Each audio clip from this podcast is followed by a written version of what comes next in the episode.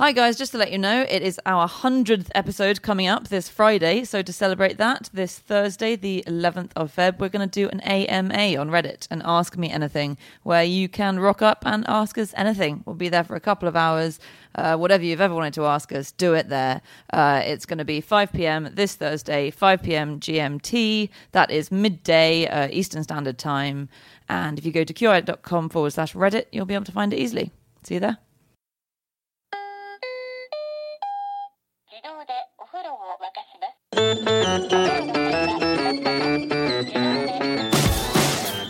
Hello and welcome to another episode of No Such Thing as a Fish, a weekly podcast. This week coming to you from the Birmingham Mac. My name is Dan Schreiber, and please welcome to the stage it's the other three elves Andy Murray, James Harkin, and Anna Ptaszynski.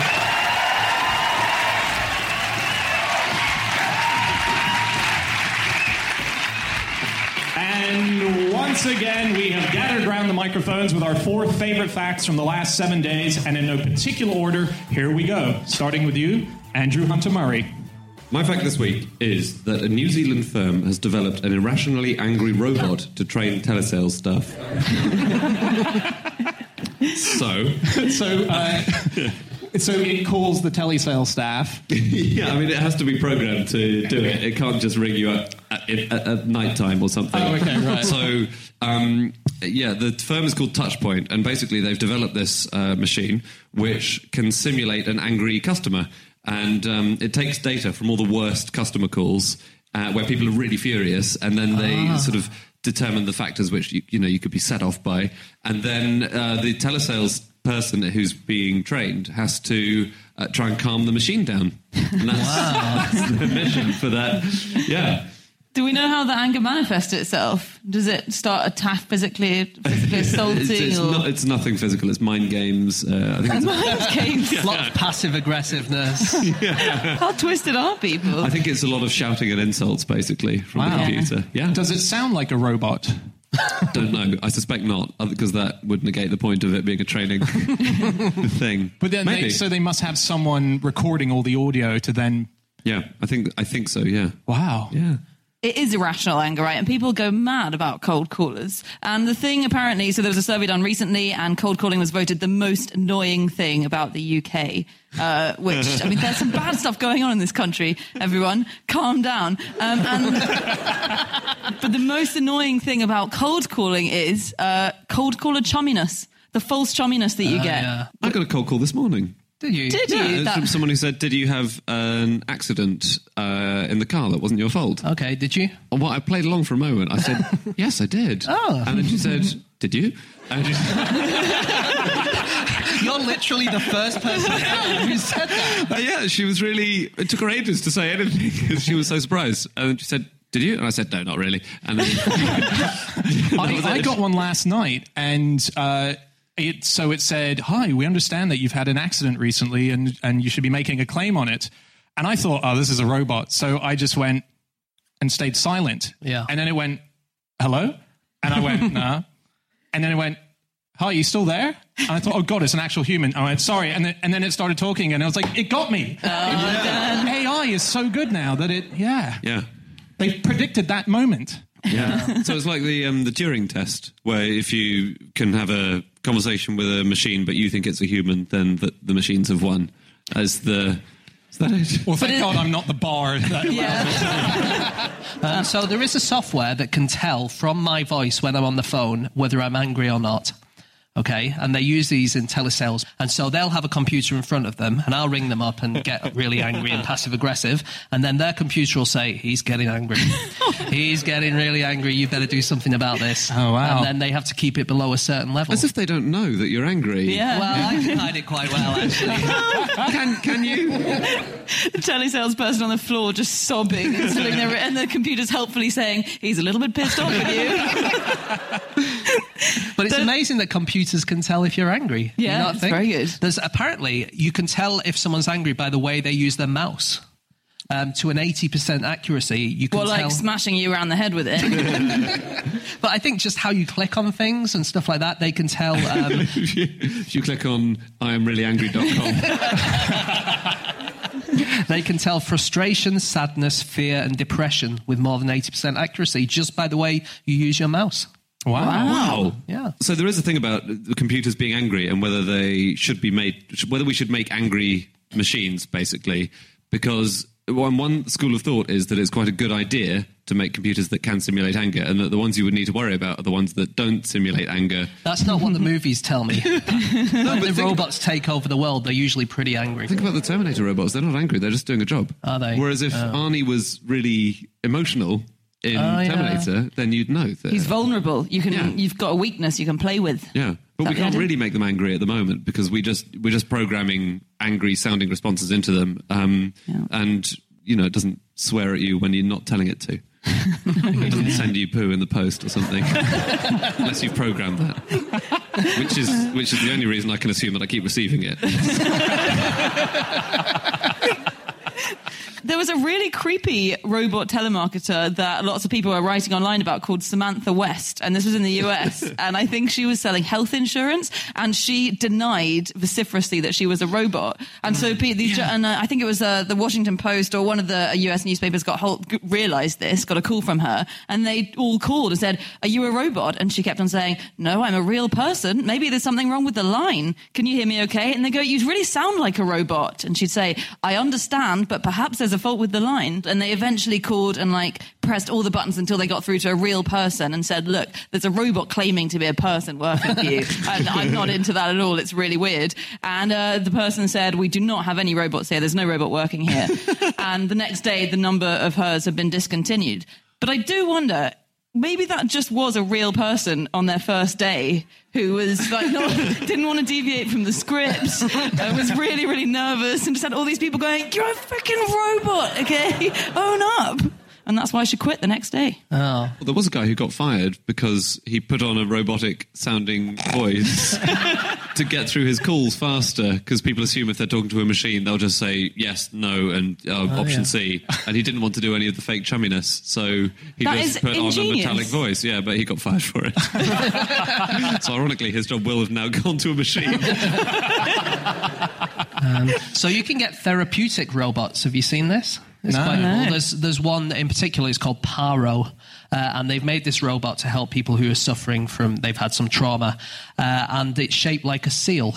Uh, and the reason it's shaped like a seal is because the guy who invented it says people are unlikely to have had bad memories of real seals. It's fair enough, I think. But seals are quite, you know, they can attack people. So It's just that most people don't come up against seals that often. There are so many things that fall into that category. I have very few bad memories of octopuses or the planet Mars or Arnold Schwarzenegger, actually. I mean, While we're on robots, there is one subject I think we've been dancing around, uh, which is sex with robots. Just all right, maybe maybe I'm the only one who's been dancing around it. Um, I just wanted to uh, tell you about a story from uh, Malaysia. This is from uh, the newspaper Free Malaysia today uh, from October, um, and it goes like this.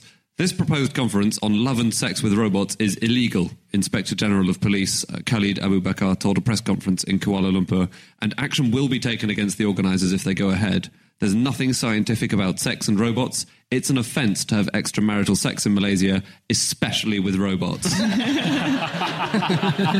It's true. It was called the Congress on Love and Sex with Robots. And I think people just saw the title and just saw the last three words, sex with robots. and the word Congress. yeah, Congress. That's true. There's um, a group called um, the Campaign Against Sex Robots.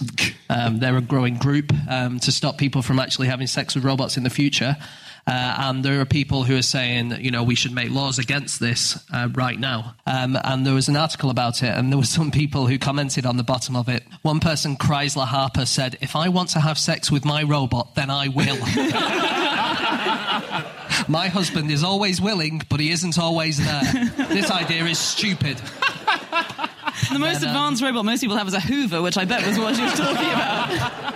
And then um, uh, someone called Manjeet replied to that saying, Sex robots would at least not be as destructive as an atomic bomb. Very Well, true. that's- A lot of scientists do say, "Oh, we'll be having sex with robots in the." In a couple of hours, uh, as soon as you guys leave the press conference, actually.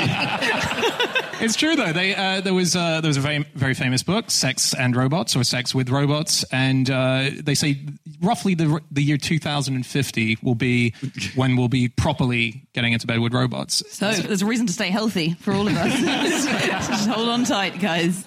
Only 35 more years. Um, another creepy robot is uh, this robot called Pepper, which was made in Japan, as like uh, most of the most advanced robots are. And uh, so a thousand versions of Pepper went up for sale last year, they went on for sale for a thousand pounds each, equivalent, and they sold out within a minute. So very sought after. And I was watching a video of the woman who's explaining what's so good about Pepper. And it's a robot for your house who can be your friend. So it's an emotional social robot who can kind of respond to your emotions, sense your emotions, calm you down, make you feel better. And uh, she said, uh, one of the things she said was, uh, it will introduce games into the family that you can play together or take pictures of your children when you're not at home. One of the games it plays is um, so then there's an example of this robot interacting and it decides to play a game with someone. So it says, uh, on three, we each take a deep breath and see who can hold it the longest. Evil robot. Wow. I saw um, when I was in Australia, there was an ad on TV for a new tracking device called Traku.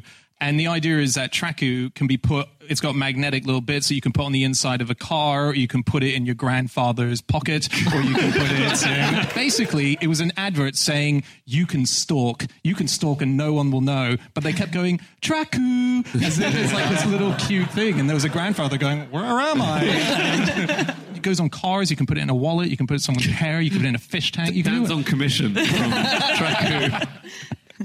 You put it in a fish tank. Just in case your fish goes missing.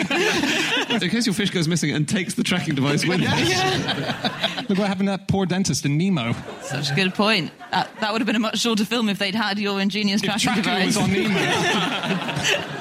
um, okay, it's time for fact number two, and that is Ptaszynski. Yep, my fact is that a fifth of America's meals are eaten in cars. That's so interesting. Yeah, it's really interesting, isn't it? Yeah. Um, but yeah, it's a study done. And another thing that this, either this study or another study at the same time found was that 31% of people in America say they have never eaten a meal in their cars. So there's obviously some people really bringing up that average who are just like every single time they cook a roast, they go to their car, lock themselves in. Well, it's a big drive-through nation, isn't it? Yeah, I think it's that. Yeah. Do do they say if that's actually what it is? That is what it is. Yeah. Right. So it's eating fast. I suggested. I was like, okay, so it must be the roasts going into the car. There's a National Drive-Through Day in America. Is there? Yeah, it's uh, July 24th, and it's it's one of those ones that isn't obviously officially recognized, but it's one it will sort of trend on Twitter, and everyone will be going, "Hey, national, like, celebrate it like International Potato Day or whatever." I think it was made up by I can't remember what the first uh, the company that pioneered drive-through was, but it went out of business in the 80s. But I think it was them that made up National Drive-Through Day in order to boost their business, wasn't it? Yeah, Who were Was they? it the In and Out chain? No, I think that's one of those robot dolls. so this is the thing. Uh, this is in the UK actually. Two thirds of motorists say they've eaten while driving, and 55% of motorists think that eating while driving should be illegal. So obviously, most of the people who are eating while driving are going, "I wish they'd ban this. I hate myself." I think it kind of is illegal. I isn't think it it? might it be. is. Yeah. It's, I um, think if you're not in full control of the car, it's up to the police really. But if they see you eating a Kit Kat or something or a banana, and then sorry, Just two of the many wonderful foods you can enjoy in this great nation. James, I genuinely yesterday read a story of a lady who got a ticket for peeling a, a banana while Did she you? was driving. So you're on it. thanks, Dan. Yeah. Yeah, so if they think that by doing that you're not in full control, then they can pull you over. It depends on how you're peeling it. the banana. or it depends on if you're going at 90 miles an hour on the motorway and, you also- think that banana's looking a bit too wrapped for my liking. then fair enough. You're not. Do you know the bananas used to come wrapped in foil? Did they? Yeah, c- considering they have their own wrapping already. it amazing. seems- yeah, when they first came over here, they were wrapped. Oh my god. Yeah. That's kind of like pass the parcel then. Well, the worst game. past the parcel. There's only two wrappings, and it's always a banana. Maybe people used to eat the skin until we saw monkeys no. taking it off, and then we realised. Um, few other drive-through things. Oh, yeah. So the first ever drive-through. Do you know what it was? What? Uh, no. It, it was a bank. ah. Really? Um, it was in Chicago. It was in 1946. Uh, I have another one from 5,200 years ago. well, okay. What? So I'm going to say that's the second ever drive-through. no, there's um, there's like an old kind of place in Iran uh, called Godin Tepe. And they're not 100% sure that it was a drive-through, but they think it was because of. I, I'm gonna I'm gonna be all over this, James. I'm gonna give this fact a very hard time indeed. well, it's because of the height of the window and because the room seemed to have been used as a place to keep things, and it was for bullets and ammunition that soldiers would go through. Five thousand years ago, they had bullets. Yeah. What? Bullets were invented way before guns because bullet is just. What would you, Would you what just throw what- them well, before. I can't wait till I have something to put this in. You're in trouble. Well, before they invented guns, the word bullet was just a projectile. A stone. It was a stone. So, Check hang out my bullet, mate. It's a pebble. So Did there's they a room. noises as they threw them? There's a room with some stones in it, and you're claiming it's a drive-through. That sounds like an archaeologist who needs more funding and has got nothing in his bag. We found some bullets for a uh, drive-through. Uh, Okay, let's hear about your bank. they all- found a room with a load of money in.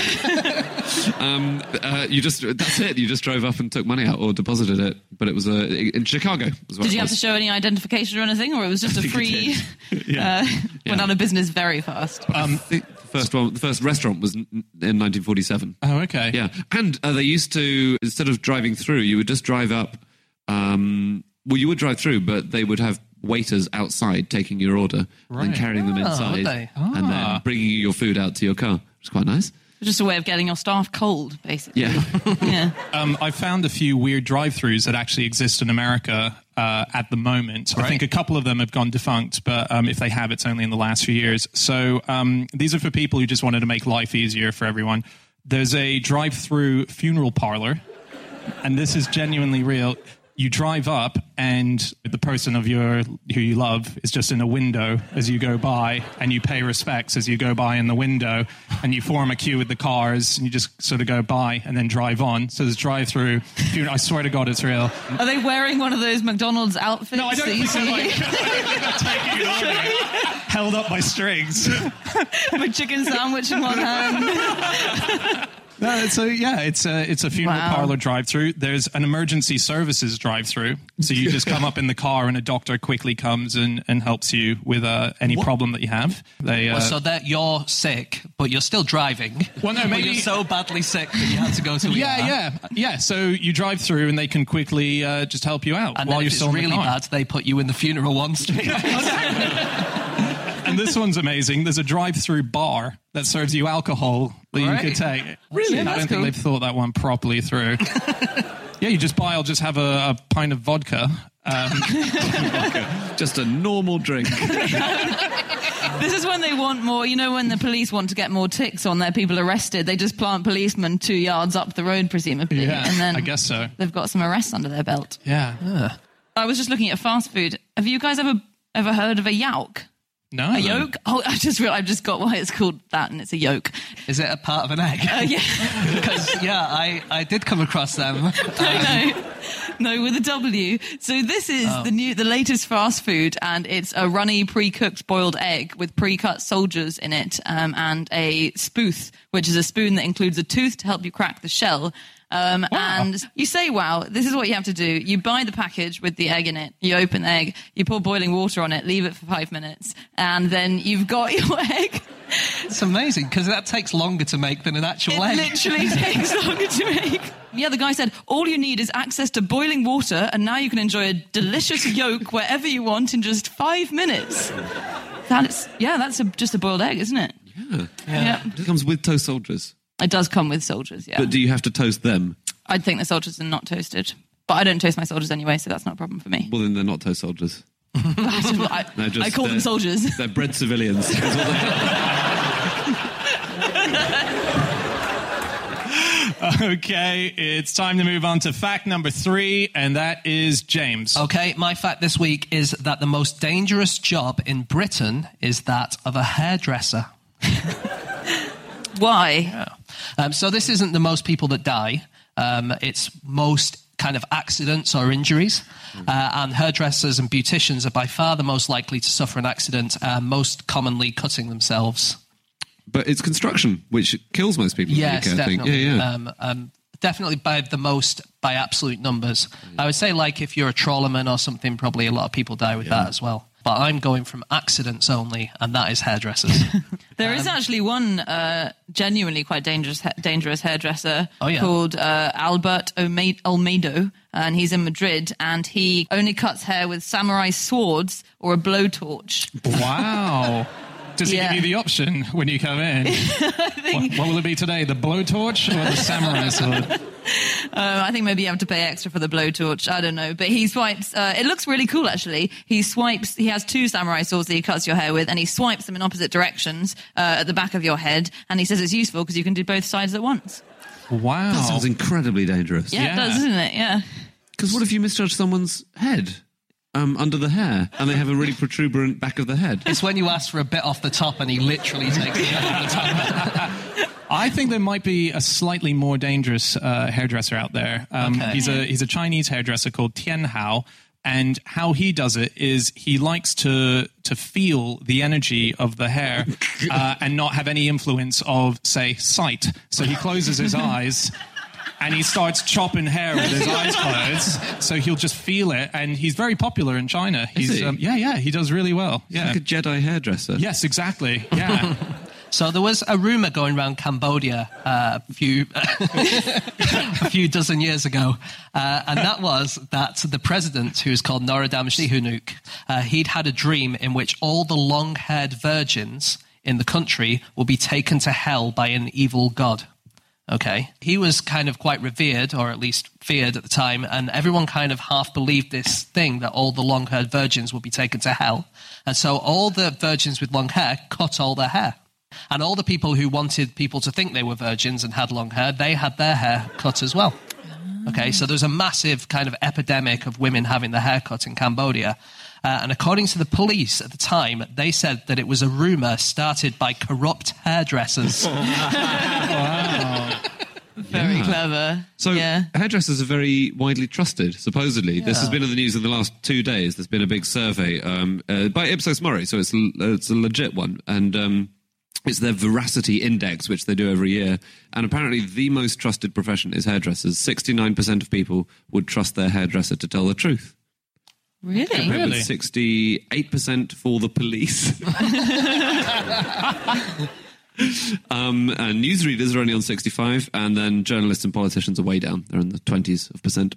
That's I don't- so weird. Yeah, I don't think I trust my hairdresser to tell the truth. Really? well, they've been saying I look great. Yeah. Their job is to get to the end of a cut and go, yeah, it's fantastic. Uh, you know it can't, they can't have got it right every time. yeah. You never hear them going, "Oh, I've really cocked this up." This is There's actually a hairdresser in Cardiff now, uh, Bauhaus Hairdressers, I think it is, which offers a special quiet chair that you can nominate to be in if you don't fancy the terrible hairdresser small talk. if you don't have a holiday booked that year or Yeah, yeah. Didn't go on one last year. Um, yeah, and the person, the manager is so he's very relaxed about it. He says they can change their minds at any time halfway through the cut if they feel suddenly feel like a chin wag. Uh, but if you're in that chair, they will not say a word to you. The, the, the owner of that one, I think he's called Scott Miller, and he said, I always say, if you're asking your client where they're going on holiday, you've lost.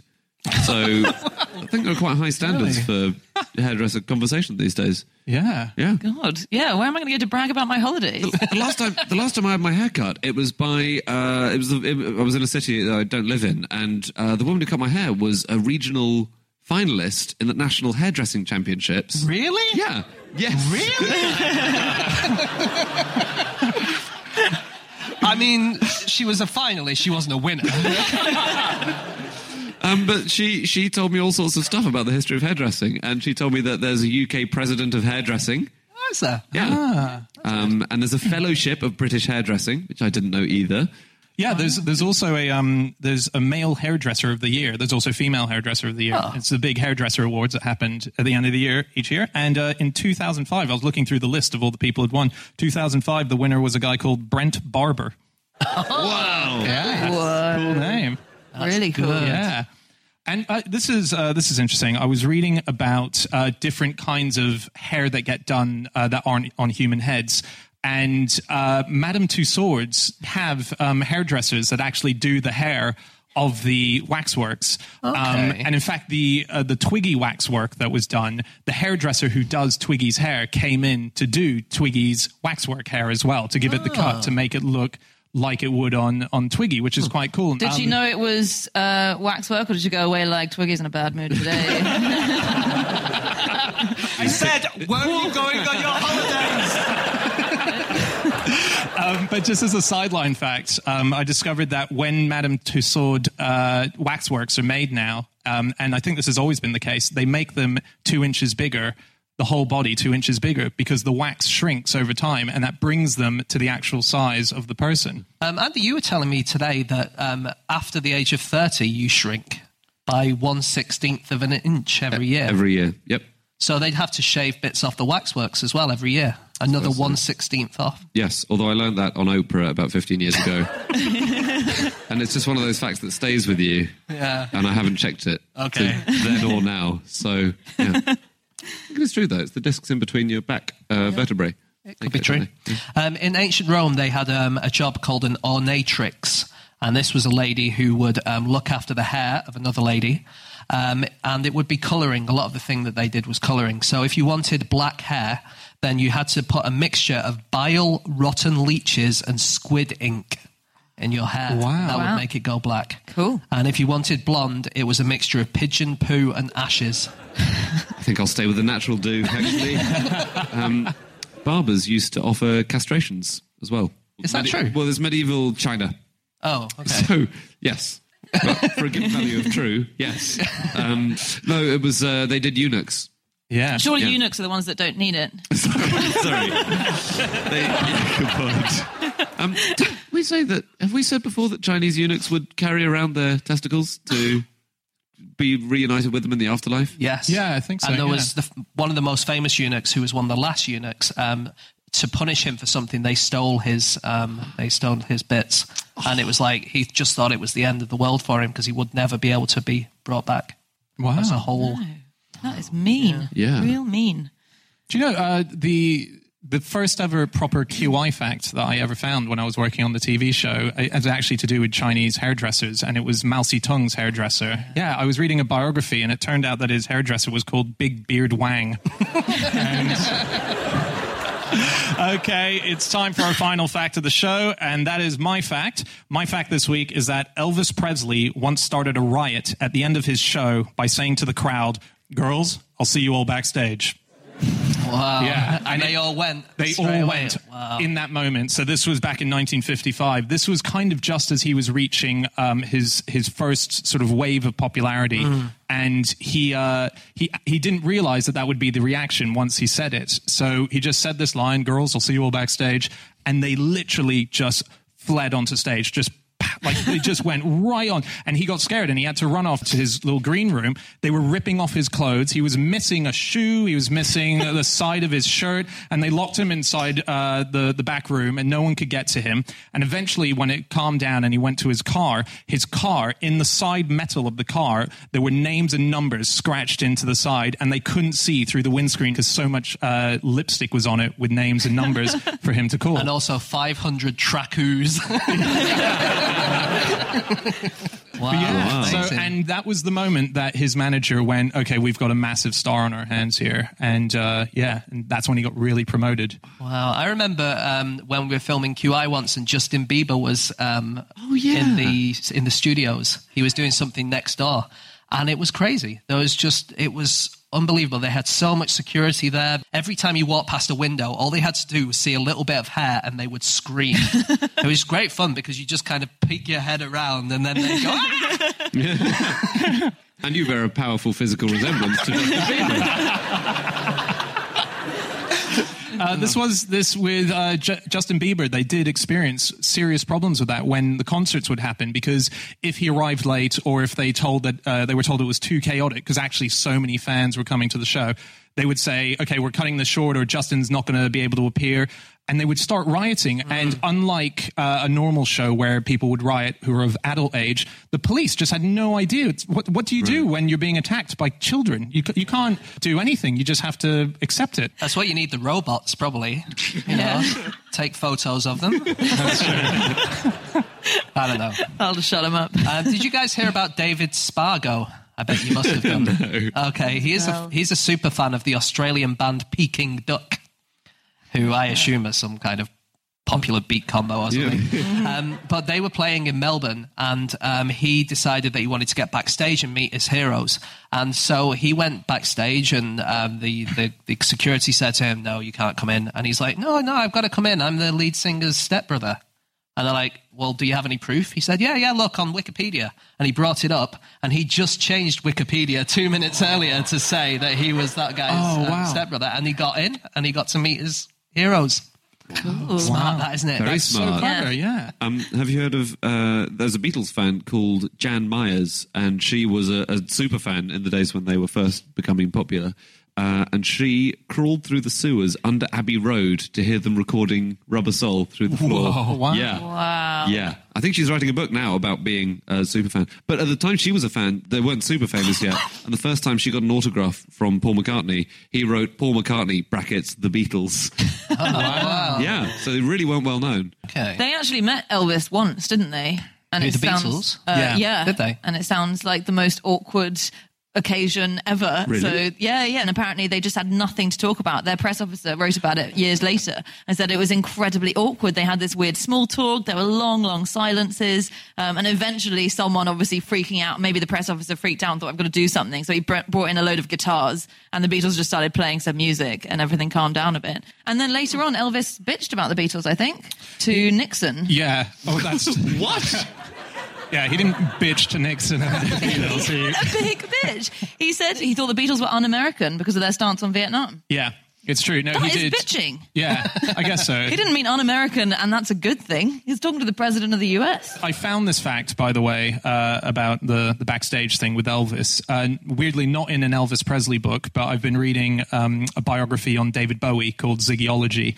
And uh, big influence on David Bowie was Elvis. And there was incredible facts in this book. I, I just kept coming across amazing uh, little nuggets about Elvis. This is my favorite one, and this is the exact wording.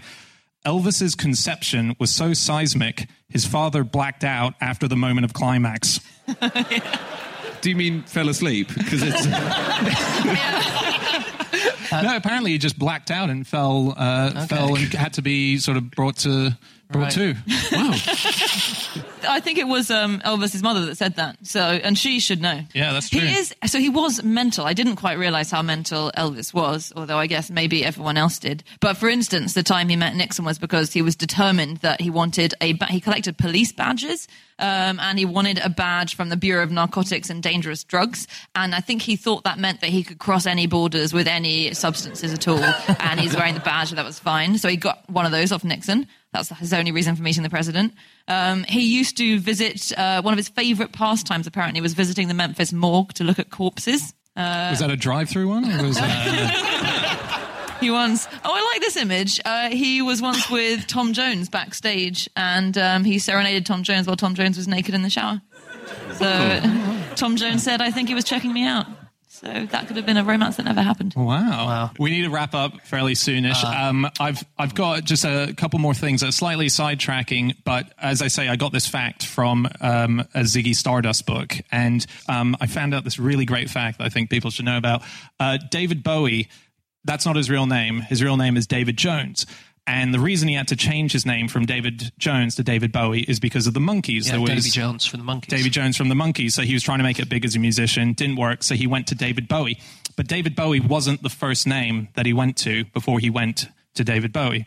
Uh, the first name he picked after David Jones was Tom Jones. and then a couple of weeks later, this new singer came along and he went, Oh, Jesus Christ, and then had to change it to David Bowie. He might Um, imagine- known someone else called Tom Jones would come along. yeah, mate, do a It's weirder name. now, booing, no, come on. and the riot begins. Okay, that's it. That's all of our facts. Thank you so much for listening. Uh, if you'd like to get in contact with any of us about the things we've said over the course of this podcast, we can be found on our Twitter accounts. I'm on at Schreiberland, James, At egg shaped. Andy, At Andrew Hunter M. and Ptaszynski. you can email podcast at qi.com. Yep. Or you can go to no such thing as a fish.com where we have all of our previous episodes. Thank you so much for listening. Thank you guys so much for being here. We really appreciate it. I uh, hope you enjoyed it, and uh, we'll see you again sometime. Okay, goodbye.